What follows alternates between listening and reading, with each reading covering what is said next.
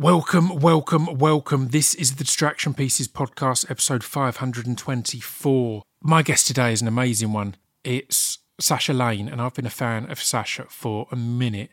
They've been in a lot of stuff I really enjoy. But before I get into any of that, this podcast was recorded before the strikes started in America, across the film and T V industry. Yeah, just want to make it very clear that S- S- Sasha... myself, all SAG registered actors, fully support these strikes. Like, the impact is massive. It's already had an impact on my on my life, but it's so important. So yeah, as you know, I'm always up the workers, up the unions, up the strikers. So yeah, but anyway, this we recorded this a few weeks ago, and it was a really good chat. And we talk about a little bit of kind of of political stuff. S- Sasha's l- latest T V show, The Crowded Room, is on Apple T V now, and I've been adoring it. Um, but another thing we talk about is How to Blow Up a Pipeline, um, a film that came out this year, which has just popped up on, on Netflix. And incidentally, it, it, you know, if the streamers don't come to suitable terms with the actors and the writers, there's not going to be a lot of stuff like that. That phrase, "it's just popped up on Netflix," is going to be a rare one in the future. And I think, you know, the general public need to be aware of that too. The amount of stuff we consume and is a key part of our, our lives. I think we saw that in the pandemic. The arts were at some points seen as frivolous. And when we were in this global pandemic of a situation, they were so crucial to our day-to-day lives, to our mental health, to everything. But um, yeah, it's just popped up on Netflix. Um, I think The Miseducation of Cameron Post is up there as well, which is another film. I had Desiree Akhavan on to talk about that ages ago on this podcast, and I absolutely adored that film. So yeah, there's just loads of... Uh, Sasha's amazing, and they were so giving with their time. I will warn you, there were some sound issues, so the recording situations weren't ideal. Barty Peace is the best podcast producer in the world. He's done his best to make it sound as beautiful as possible. With most of these things, even if it sounds jarring in the first three, four minutes, you know, you get five, six minutes in and it's fine. So I hope that's all okay, and I hope you enjoy it. Uh, we're, we're, we're brought to you as ever by speech development records dot com. That's where you can get all the merch. We've got our new hats over there that look amazing. They say "we may not be for you," and that's fine on them. That is our slogan. It's the perfect thing to keep the sun out of your eyes this summer. We're also brought to you by patreon dot com forward slash scroobiuspipio, or maybe it's just patreon dot com forward slash scroobiuspip. And then twitch dot t v forward slash scroobiuspipio. So um, check all of them out. There's loads of good stuff going on. Um, in, in fact, actually, I'll tell you now, I've got a big birthday event on my Twitch channel on August third. And if you were into my music at all, here's a clue. If you were into my music at all, then this is an event you're going to have to put time aside for. It will start at seven o'clock. And honestly, I've been preparing it. I've been working on it for a few months now. So it's going to be a really good thing. If you've no idea what Twitch is, just download the Twitch app or go to twitch dot t v forward slash scroobiuspipio. And yeah, you'll you'll find me there. August third, seven p.m. Take my word, you want to be there. Anyway, let's get into the podcast. This was an amazing chat. I'm so happy to have it. This is the wonderful Sasha Lane on the Distraction Pieces podcast. Distraction Pieces. This piece of fiction is the intro to Distraction Pieces. This piece of fiction is the intro to Distraction Pieces. This piece of fiction is the intro to Distraction Pieces.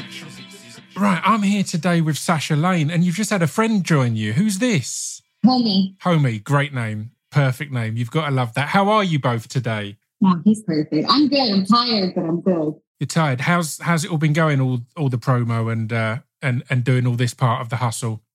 Well, it's just kind of a bummer when it all has to be like virtual, I think, for me. But um, you got to do what you got to do. But I think it's going well. You got to m- make it work. Have you got a lot of, of of promo lined up for today, or do you get to en- enjoy the day a little? I know you're only just starting the day over there. I'm building a house, so I have loads to do in between things. So I'll be running around. Oh wow, that's a lot. That's a lot to be doing. Building a house is no small thing.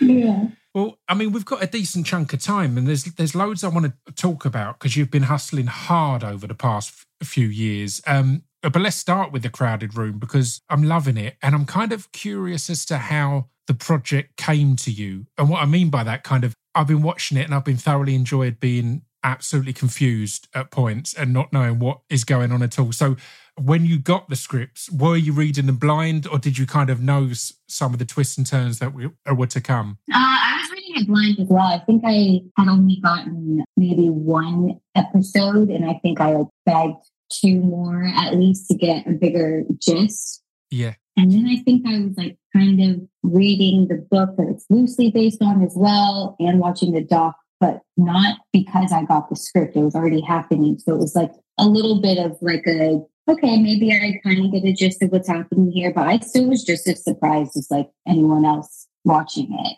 as I yeah. was reading and going along, you know. So definitely still the same kind of energy, which is a big part of the reason why I wanted to be a part of it. Yeah. And and it, it must be fun to get projects like that, right? That you can be burying yourself in loads of kind of content and information around it. As you say, it's it's loosely based on a book, but it's also based on someone's life and just all sorts of different things. Is is that a fun part of it for, for you? Kind of going, as well as work, I'm getting to just explore this, yeah, this fascinating area of of, of information. Yeah, I love it. If I like, I love reading. I love books in general. And so me getting a script, obviously you're trying to visualize it on the big picture and with actual people involved, but it's just storytelling. So if I naturally think the script is super interesting and I can finish it within a couple hours or whatever, depending on how much they're giving me, then I definitely, that kind of translates to I want to be a, this character. I want to be inside this world and I want to help create it. So it's definitely really exciting. Yeah, it's... It's a buzz when those when a script clicks are like that, right? When you're reading the dialogue and you know it's just going straight in. I have that all the time. Like, I know it's a good script when I'm having to do a self-tape or whatever, and I've learned it within an hour. And it's like, no, this is just, this has gone straight into my head. I know this character inside and out. This is, yeah, it becomes a buzz then. Yeah. Yeah, I love that. So uh, it first presents itself as maybe some kind of, and I'm I'm really... Co- careful not to give any spoilers. I'm a big fan of things unfolding naturally. So, but it first presents itself as some kind of like activist group or cult types uh, a scenario, with your character Ariana being the mysterious kind of charming energy that seems to be driving things. And I've, again, I'm a big fan of of of your career so far. And you're great at playing kind of instantly intriguing characters. Like as soon as they're on the screen, you're kind of curious. What's your approach to getting those th- th- those kind of intriguing f- first impressions across, I guess? Mm, interesting. I guess I don't know if I have necessarily an approach to it. I think it's maybe how I'm thinking about it in terms of usually these characters have multiple layers to them. Mm-hmm. And even if it's not necessarily written, which thankfully Ariana, it was written that way, I always try to like include all of those layers and all of the, like, like let's say if you have like racing thoughts. And so we're having this conversation now, but you're also thinking like, oh, she mentioned this and I need to go pick up this from the store. Also, my birthday's burger's coming up. Like, I'm feeling a little anxious today. I'm a bit nervous today. I'm really happy about that I get to talk about this. Basically putting all of those thoughts and like feelings into one word. Mm. And every time that the camera is on you, showing all of those things, even if you're just saying like, I'm having a chill day. I guess just including all of those layers, but then I guess maybe it helps kind of make you pay attention a little bit more. It's like, I don't think she sounds that chill. Yeah. Her demeanor is very chill. She seems relaxed. She's not fidgeting, but at the same time, like there's something not so chill. I love that. That's a, that's a beautiful kind of approach as well, because when people start acting or are acting, you can be so focused on, right, how am I delivering this line? What does this scene mean? What does the content mean? What's the end goal? When in reality, in day-to-day life, when we're talking, we're also thinking, oh, what am I going to have for dinner? Or what do I do next on building a house, for example? So there's there's so much else going on in our heads. So yeah, that makes perfect sense to have as much of that for your character as possible and still being in it, I guess. Yeah, and it, it just... Yeah, I guess adds to the, the, the intriguement of it. Because you're like, hmm, there's always something a little bit not perfect, I guess. And yeah. that's what I like about people and life in general. And so I guess it comes across, which is good. It's good. Yeah, yeah. yeah. I'm fascinated by your your kind of what draws you to a project, I guess, because you've got and continue to have a really great m- mix of indie projects and big studio things. And this is like this is a big project. Like this is I I assume Tom Holland insisted everyone refer to him as Spider-Man th- throughout. This is obviously the his his his first T V thing since getting such an iconic role. So yeah, how is it working on stuff like that when you know it's this it's a big Apple show, it's a big it's a big deal, I guess. I guess like in terms of like it's a big deal, I think, you know, in terms of like your agents or whatever being like, no, this is huge and like, this is part of it, this is who's producing, this is whatever. I think about it and I'm like, ah, no pressure. But once you're in it and you're filming, it's just as messy as any other project. You know, it's just as stressful, it's just as exciting. Some days you are really, really excited for a scene and it feels like, wow, everything is this. This is such a moment. And other times you're kind of happy to be doing mundane things, like just chilling in the corner. And it doesn't matter if it's, I guess for me, if it's a really huge project or if it's an indie, because I'm doing it for a reason. There's very few things I've done, I think, just in terms of, I want to see what that experience is like, you know, let me put my feet in that.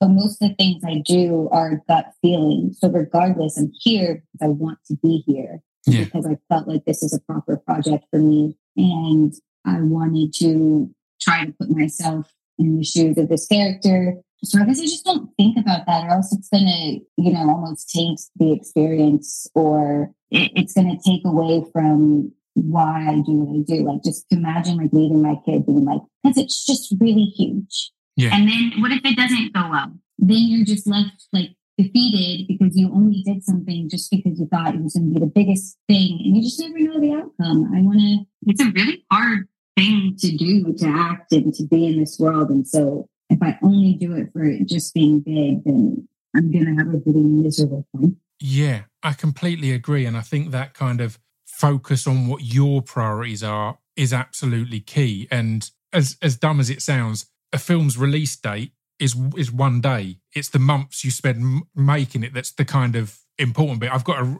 a record label as well, and we've always um we s- celebrate a new album when we submit it to get pressed rather than when it comes out, because it's like, no, this is the bit. We've put the artwork together, we've put the music together, this is the celebration. By the time it comes out, there'll be distractions of sales and chart numbers and views and things like that. So yeah, It's it's it's about the experience of, of of of creating these things, right?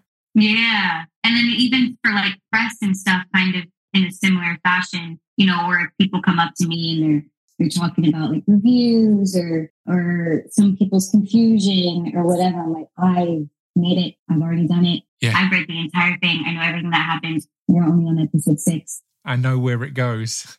Yeah, like, and of course you're confused, and and yes, I'm sure people are I'm happy they're excited, and some people don't like it or whatever, but like, we've done it, and I know the work that we put into it, and like, we felt good. The rest is like not up to me. I just need to know that as long as I did my part, hopefully that I'm solid. And I'm I'm in Texas right now, like, you know, like, it's just like yeah. different. We've already done our parts, and that's what I feel good about. Not like, do you think this is going to be a staple?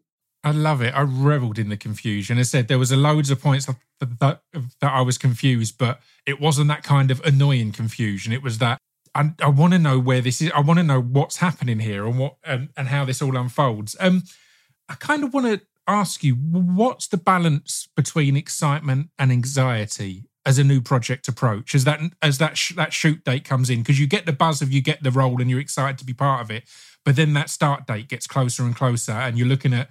I'm a big one for scanning the call sheet and going, oh shit, I love that person in this. Or oh, they were in that. This is amazing kind of thing. So yeah, what's the balance for you of excitement and anxiety as it as it approaches? Oh, I I think my anxiety definitely trumps my excitement more often than not. And you just start to be like, what if your shit? I don't know. What if I can't do this? What if these scenes are too hard? Or I, I get, who knows? Like, I just get so much anxiety. But I am trying to get a little bit better. And thankfully people around me kind of taking out my head and just be like, sounds exciting. Like you're, you're, it's a new one. It's, you know, you always feel like this, and then you go and then you're in it and you're like, you're right. Like I should just be happy and jump right into it. And also you have no idea what's going to happen when you get there at all. Yeah. In a general sense, but you just never know. Like, so it's just kind of useless, I guess, of stressing myself out too much and really exhausting to be anxious. Completely. I mean, people talk a lot about imposter syndrome these days, and it often seems crazy to me. Again, as someone who's who's seen you in so many things and thought you've you've you, you've smashed it, it seems crazy to think that anxiety would be there. But equally, I'm aware that you kind of came into this out of nowhere. Like you were kind of, of approached on the street as such and kind of straight into a, a lead role. So surely there can't be anything that's more pressure than your first role, because not because not many people, you know, start off in a lead. So surely you've done the insane bit, right? Yeah, very. Yeah, at this point, I, I'm so overdoing the imposter syndrome thing, and I guess comparing my career to others, or even how I approach things to others, because ultimately I go home to myself in terms of like, this is my life and everything in my life is different than anyone else's life. And certainly at this point, I would not be continuing to get work if I was complete shit or if it was by chance. And there's no one in my family who's in this industry. Like there's, I'm here and I'm still here. So I'm like, all right, you guys know what to do. And so, you know, and it's not a race either. No. So I think that's a really good thing. I only just read something someone said of like properly, like not a race in terms of at least how I feel about my career. Like I'm not yeah. trying to get to a certain point at a certain time. As long as I keep enjoying it and also my bills are paid, then like I'm pretty solid. Yeah. And it is, it is, is one of those industries where every job you do, you learn more. For me, I feel every self-tape I do, I learn more. And it's, it's mad. Like, again, I come from mu- music and in, in music, I loved it all, but I always did feel not mad about the idea of being like a sixty-year-old rapper or a fifty-year-old rapper, but a fifty or sixty-year-old actor, fuck, imagine how much I will have learned. Imagine all the different things that will come along. So I completely feel you on this industry in particular. It's not a race. And really the excitement is probably further down the line when you get more of these. Yeah, you've you've, you've learned more and more and you know what you want from these roles and, and these experiences. Yeah, and you can kind of pick and choose. I don't know. But yeah, I think the learning part and just knowing that each time you do it, something is gained skill-wise and just emotional and yeah, so it's nice. Well, if that's the case, you, you're gaining a lot because as I said, it feels like you're really busy at the moment. Um, and another thing I wanted to chat about was one of my favourite f- films of the year so far, How to Blow Up a Pipeline. And this is another role where it's kind of key for you to find that kind of mysteriously engaging character at the start, because it's, it's another one where we kind of, we jump in and we don't really know who everyone is. We're just kind of there and you've got to be, it feels like a lot of the characters you play are that person at the party that when you arrive, you go, oh, who's that?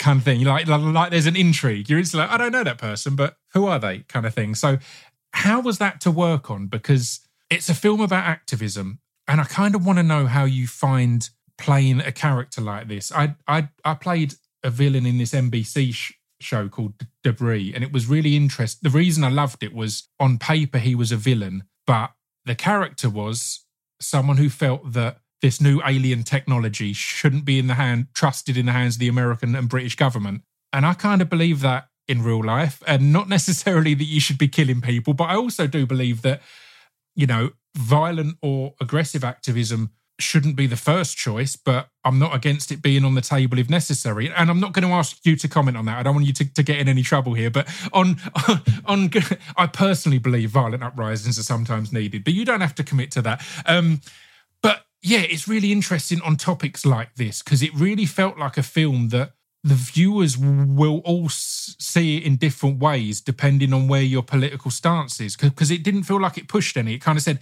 here's things that happen. I was there cheering everyone on. Others might be there going, oh, these bastards kind of thing. So yeah, yeah, yeah. How do you find projects are like that when it's such a important topic, I guess, that people do have strong opinions on? I love a little, you know, disruption. Um, I love, I love when it's like, listen, if it was on the table, or if you were physically in that moment and considering now that you have the story of each person's background and why they are choosing to do this. Because think about it, it's a group of seven, eight people, mm. and they all have different reasonings for it. Completely different reasonings. The only reason they are together is because the, this one grand gesture is a way to help solve that. So I love the kind of like, what if you were in their shoes? And also like being from Texas and being around, you know, there's a bunch of oil workers, there's a bunch of that. So you do a film like this and then you go to a bar and someone's like, why would you blow up a pipeline? Why would you do that? That's where I, why would you? And I'm like, first off, I, I just worked here. I didn't, I didn't yeah. actually blow up a pipeline. Yeah. Second, it's nine thirty. I'm trying to have a gin and tonic, like, dude, but clearly you're a little, you know, so I kind of, I just like, yeah, like rough, ruffling up the feathers a little bit. And it's super important. There are really big topics, but also with that, yeah, it's kind of like, who knows what we're going to do with this one. That's kind of how we felt making it, was like, we're going to see how this goes. But yeah, I think it's good to have art out there that isn't pushing something on someone. It's not forcing you to believe what we're believing. It's not even saying like this is one hundred percent correct. Yeah. It's just like makes you think a little bit, you know, unless you actually are experiencing it or thinking a little bit deeper, because, you know, climate change and all that. It's like, all right, I'm just putting it out there. I, I love that. And I love the kind of... It is, I can genuinely imagine having to explain to people, oh no, that I didn't actually do that. That's, you know, it's it's it's a film. you, you're allowed to have your opinion. It's all good. It felt like another one. And again, you seem to have been in a fair f- few of these, but it felt like one that was a real ensemble piece. And you touched upon you all making it and not really knowing how this was going to go, how this was going to be. How are those those moments? Because because the film is about a, a, a gang of of people who come together and really c- connect. And the reality is that's what you're doing as well. You are all being thrown together from different backgrounds, from different areas, and you're suddenly having to, to connect. Like, how do you find those things? I think the thing that helps me, and why, even though they can be very, it can be kind of frustrating, it can be scary, it can be exhausting when you're figuring it out when you go and not, whether or not you know the film's going to work or not. But if you think about it, that's how I started my career. My first film was nothing like how a normal movie is made yeah. at all. And it was so, Andrea had this way of just like accepting chaos and continuing to find the beauty in it. And everything was just such a whirlwind that I think it's like I almost went to like the bottom of the ocean or straight into the fire first. And so now these other projects, when that kind of is a similar style, I'm just like, but the ultimate thing is I, my gut told me to do it, you know? So I'm like, yeah. I'm just happy to be here. And I might go vent out on the street and be like, what the fuck are we doing? Yeah. Why am I doing this? I'm a crazy person. And then like, you know, the next hour is like, you're like, I love what we're doing, guys. I hope it works. You just gotta go with it, you know? You just gotta go with it, because usually more often than not, like something really amazing comes out of it, even if it's not what you thought it was going to be. Yeah, I love that. And there is something about indie films where it is, you do more than ever, it feels like you're all in this together. Like this is everyone just, we we we all need to make this happen, because there's not going to be a load of money that comes in to save this or do that. It's like, no, we need to get this today, and so on and so forth. I'm I'm curious as to how you find the sometimes intense but fleeting nature of connections in film and T V, because you do have these things where you're thrown with these people in a really intense manner, particularly if the scenes are intense. But even if if they're not, if you're out in kind of the, the, the desert together f- for months on end and things like that, it can get really intense. But then you do then move on to the next project, and it's not any falseness. It's a weird thing. Like, how do you find that, the the being thrown into these intensely intimate relationships and then pulled out of them and, and put into the next one? I used to really struggle with it, especially in the beginning, and, you know, depending on the project, because you, yeah, you form these like really intense bonds, especially if your role is to like, that's your best friend or your, yeah. you know, mine have always been like an unhealthy attachment or an attachment of like, that person is almost my second half. Or, you know, a group of like, you know, the American Honey kids, like all of that. It can be really hard jumping in and out of it. And then on the flip side, because I like forming attachments, because then it comes with a lot of emotion and, and all of that. So sometimes I'll go into a project and I unfortunately, but probably purposely, I'm like, these aren't going to be my real friends. I might actually form a friend or two, a good little hang, but in reality, unless there's something really like kismet with our relationship, like you're going to be the homie for a month or six months and we'll have different hangs and laughs, but like, I'm not trying to do a bunch of past bonding and we always going out to dinner with these people and always going to, you know, certain things, because one, I'm a loner, and two, I don't like bullshit. I don't like uh, surface level friendships, you know, like it's, it's pointless to me. I have real friends and I'll call them up, or I have people I can vent to. But if I happen to see you on the street, cause I'm walking along and you're like, hey, you want to go stop at this store or go grab a coffee? Like, I'm cool with that, but I'm not going to pretend like these people are actually going to be my friends unless we genuinely form a friendship. Like I have with some, I've done it with Allison. I've had Riley, Forrest. Like those are proper friends to me that I've formed over the course of filming and stuff. But other people, it's like, no, we're cool, but like, I'm going to live in L A, yeah. you know? And I think it's yeah. just one thing of not, I, I, yeah, I just don't like to like bullshit and fake a friendship. So my honest answer is like me having to sometimes just be like, the reality is I'm not going to tell you shit about my family life. Why would I? I will not see you again. Except for at a party. You know, like let's be good energy, good spirits, all of that. We're here to make a film. Love that. We'll have great jokes together. But like, I'm not going to lie to you on this and be like, everyone's my best friend.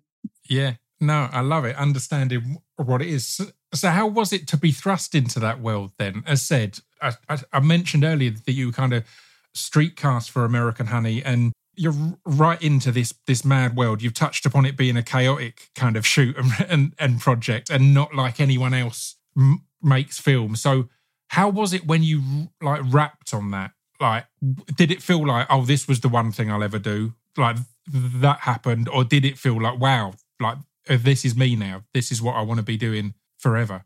In terms of like acting, I still didn't quite understand if I could even really act because it just felt like a recorded summer adventure. Like they, like yeah. as if it was a summer camp, but I was so immersed into it. Like we had no choice. Andrew was very much like immerse yourselves in this world and create this bubble and no one else can penetrate it. You, you don't look outside basically. Mm. So it's very, I did form huge attachments to everyone on that project. And I didn't know how it's supposed to go. I didn't know that then Andrew's going to go direct other people and not put me in every film she ever makes. yeah. You know? And yeah. I didn't know how to not live out of a suitcase. I didn't know how to not hear the noise of all these kids constantly outside and us in motels together. And it, it was like a family. And so it was very strange to come out of it and kind of learn that this isn't normal. This isn't, you know, the most natural way of filming, but I wouldn't even continue filming if the producers of that and Andrew's assistant didn't become my managers. That's how much I was like, absolutely not. I don't trust anyone. Yeah. And they became my managers just because it was like, we think we should keep doing this, but yeah. we get that you don't trust this world. So we'll manage you on the side. And like, that's my team. My team is mostly what I would consider like family and people I very much trust because I'm like, there's too many ins and outs of all this to just like rely on anyone, you know? Well, it seems like you've found a good team because as said, I, I really feel your the the projects that you seem to go for or appear in have a genuine feel, have quite a, a, a real feel. One of my f- favourite episodes of this podcast was with Desiree Akhavan when, when The Miseducation of Cameron Post came out, and just talking to Desiree about the project, about what films mean to her, what she's trying to do with them. Again, it felt like it sits in that world of, of genuineness. Like, like, how was that to be part of? Because again, it was another film that I just watched, and kind of similar to American Honey, I guess. It felt like you were just getting a window into a reality rather than it being this big thing. And obviously, very different films and a very specific story being told. But yeah, I guess how was that to work on? And how was that? Again, it's only probably your third or fourth project at that point. Like it's still early days for you. Yeah. Yeah. How was that? It was nice. It was, it was also one of those things that I got the script and they wanted me to meet Desiree the same day. So I read it on the plane to New York and loved it, and then met with her at dinner. And I, she told me at that point, like, the kind of vibe was, because, yeah, I was very untrained and, and so early on, she liked that idea of blending that with, you know, more like seasoned actor like Chloe, and and because we wanted to bring that kind of raw vibe still yeah. to this world. I think one of my favorite producers I could say now is is Michael, and, and that's where I met him on that. I think just the energy was just really nice. I think we all felt very passionate about what we were doing. Everyone wanted to be there, and uh, that's where I met Forrest. So I think, oddly enough, that was one of the maybe like healthier, true bonds that I formed in this world that kind of made me feel like I can enjoy this. Maybe I can act a little bit. Hopefully you can feel really good doing this. Um, and that maybe there is like an actual proper potential to, to keep going. Yeah, it was just like another step, another learning experience. And I, I loved everyone on that. And I think um, just knowing that everyone's there for a reason and feeling really appreciative of the work is just, I think, instantly makes it a better experience. Yeah, I love it. It's, it's as I said, it's it's it's a beautiful f- film with really deep and complex intimacies that were just l- laid out and not over-explained. And it kind of, it brings us f- f- full circle round to The Crowded Room, because I feel your character in particular, the ease of which your character drifted from th- how they were in the house to how they were in the house parties to how they were in the club, to, you know, with these complex relationships, like intimate and just personal. And it's really as, as something to, uh, to watch, because kind of, as you touched upon earlier, when you're in the real world, these things aren't over-explained, and these things clearly have a lot b- behind them al- already. So what's your approach on that with characters that, that your character is meeting? Do you do a load of, or create a load of backstory and things like that? Because again, it felt every every person that your character meets, I felt there was a full a full story there, even if, if we never get that part of it kind of unraveled. I guess my backstory, I never really create like a physical, like a tangible story. For, I know yeah. a lot of actors who are like, this is where I think they came from and blah, blah, blah. Yeah, yeah, yeah. If anything, the max I'll do is like, what's their room look like? You know, if they, like in conversations, it's, okay, what do we think the parents' house would look like or whatever when she was in America versus Ireland and that kind of situation. But I do maybe more of um, like a mental background and mm. kind of focus maybe on, yeah, I don't know. I guess I would say more of a mental thing. Like, why does she need a room like that? Why does she refuse to make eye contact? Why does she switch over and, and maybe smile more here? Why is she going to smile at him now and she won't before? Like, that's the kind of yeah. stuff that I think I like to, to tap in on. Just details. I like details. And hopefully, you know, what I want to do is to be able to get better in general with my performance and be able to bring those details to maybe the entire scene and not just within my body or something. But that's kind of, I guess, just where I come from and what I have an interest in. I love that. It's all about the details. Um, so... We've kind of touched upon things like American Honey and then the kind of similarities there with The Miseducation of Cameron Post and things like that. But how was it? And also, I touched upon this being a big deal, uh, The Crowded Room being a big deal because because it's t- Tom Holland's first like T V thing since becoming Spider-Man. But you're part of the Marvel u- universe, and my favourite Marvel series so far has been L- L- L- Loki. I think Kate Herron's a genius. I think B- Bisha K L E's a genius. How was that to be part of? Because it's such a big machine. Again, it's such a it's a T V series, but it's a T V series that's tying into like f- f- thirteen years worth of films and all sorts of other stuff. How was that to be part of as someone who, again, you've said you've spoken of, of self-doubt and things like that? That's a big thing to, to step into. Yeah, I think what helped going into it is because even Kate wanting me for this role and to be a part of Loki was just kind of like, what? Yeah. You want, what do you, like, you want me to be, a, like, I didn't, yeah, I don't know, you know, I just thought it was the coolest thing and I was just already kind of like in awe. And then when she was telling me the concept behind it and kind of a little bit more like an underground version of a Marvel series and that Marvel world, I thought that was a really cool way to kind of step into that world because I have more of an interest in that kind of thing, a little bit darker toned. Yeah. So I thought that was a great way to like balance it. And then, you know, you have like all these big names like Owen Wilson and everyone basically. But and you, you, you, you do like your table read and like all that. But the thing about these kinds of big shows and stuff, it's like probably don't work with everyone or see them. Yeah. And my stuff was very much kind of more intimate, I guess. Like, you know, we have our fight scenes and the scenes in the rooms. And I don't know, I just kind of would forget once again what I'm doing, especially because I wasn't really that familiar with the Marvel universe in general. You never know how big something is until like, wow, like it's, yeah.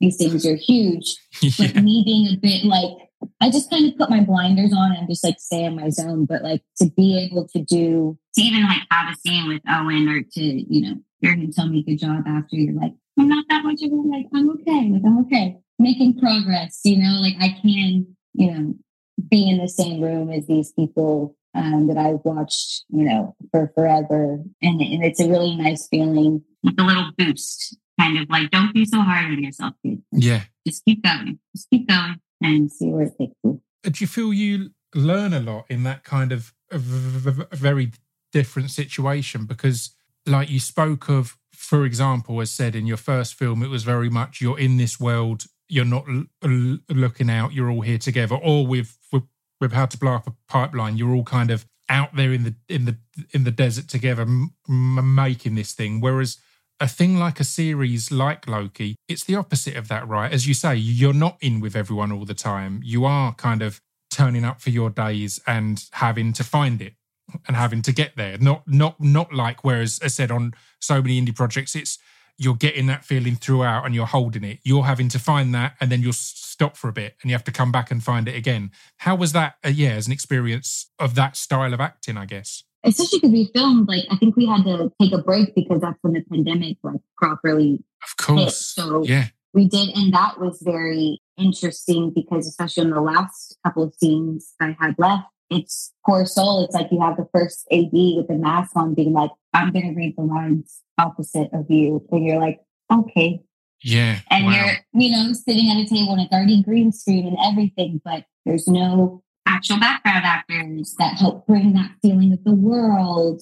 Because I already think, you know, working with like the effects and green screens and all that can sometimes be a bit stiff. Like it's not my usual. So it does take me, and I have so much respect for people who can bring this whole world into their minds and, and feel like they're still there, even though no one's around them besides yeah. random people. I, I don't know. It's, it's definitely harder for me to rely on like actual technique and skill and Um, I've definitely had to learn that and get better at it, just even for like that, just in my own spirit. It's really exhausting to only try to use your own actual emotions and, you know, memories and stuff like that. So it's a very different style for sure. And I think having to find things that work for me, like music and just like trusting it. And I don't know, it's, yeah, you definitely have to get yourself in a different kind of headspace to be able to, I guess, deliver the same kind of yeah. performance than when you're in the desert and you are cold and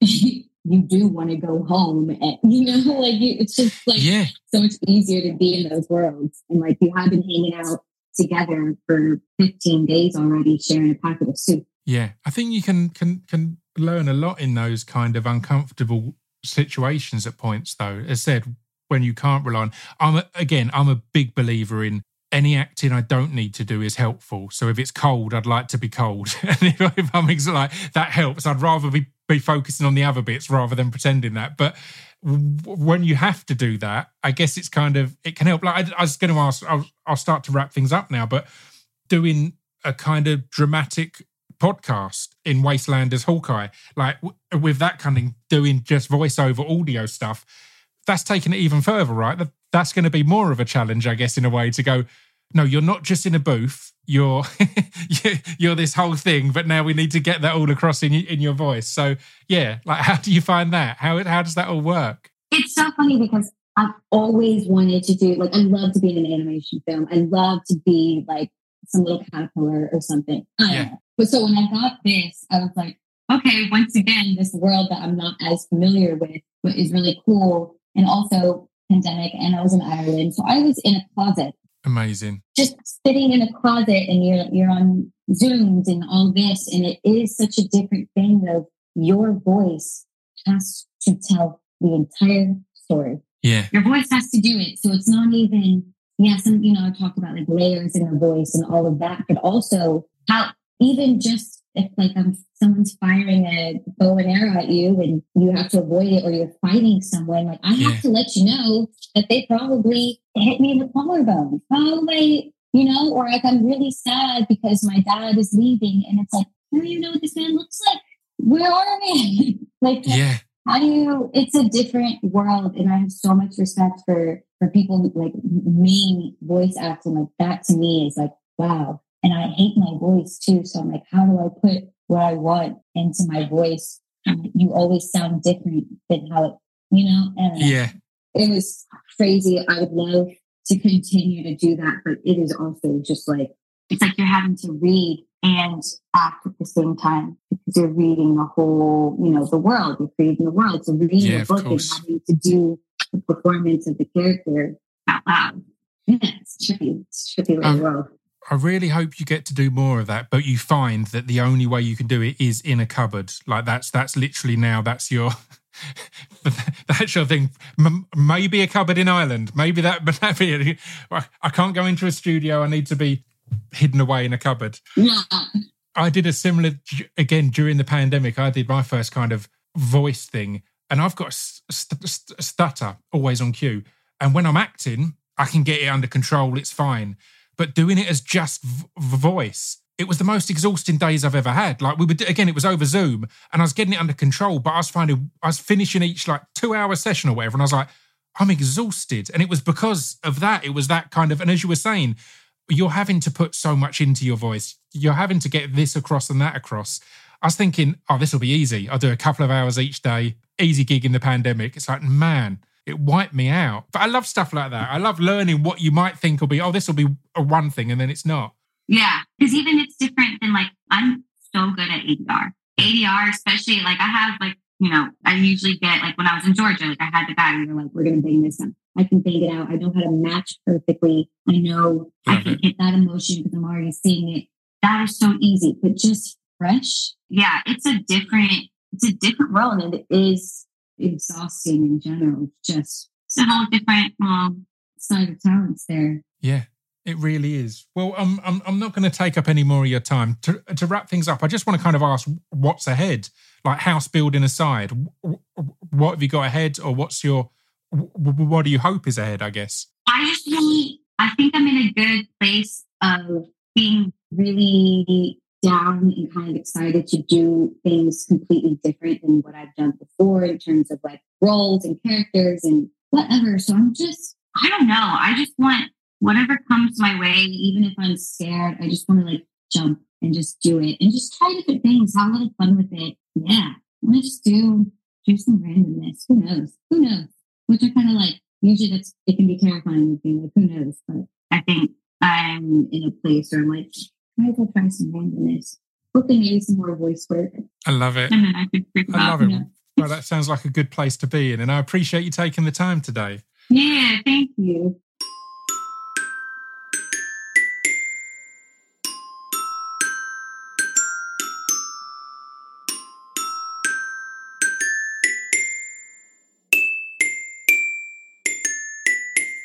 You've been listening to Scroobius Pip's Distraction Pieces. There we go. That was S- Sasha Lane. I hope you enjoyed that.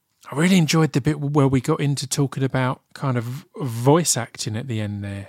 It was a, a real little moment. You, it might not have picked up on mic, but there was a moment on screen where both of us were kind of leaning in and discussing the weird intricacies of it. But yeah, I highly recommend The, the Crowded Room on Apple T V. And I recommend How to Blow Up a Pipeline on Netflix. Get involved. Enjoy. Enjoy, enjoy, enjoy.